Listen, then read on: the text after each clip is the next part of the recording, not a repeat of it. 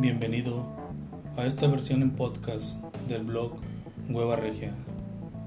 Gracias por escuchar.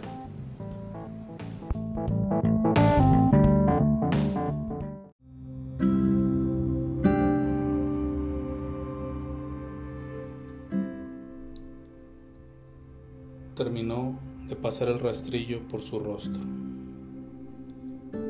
y al limpiar los restos de crema de afeitar con la toalla, fue como entrar en otra dimensión.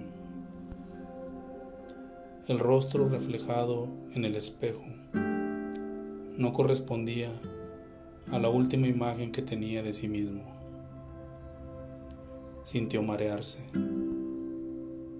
Parpadeó en varias ocasiones. Restregó sus ojos. Enjuagó su rostro en el agua fría y nada.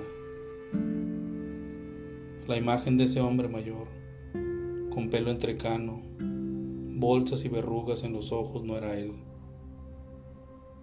Buscó dentro de esa mirada algún rastro, un algo que le dijera que ese reflejo era él.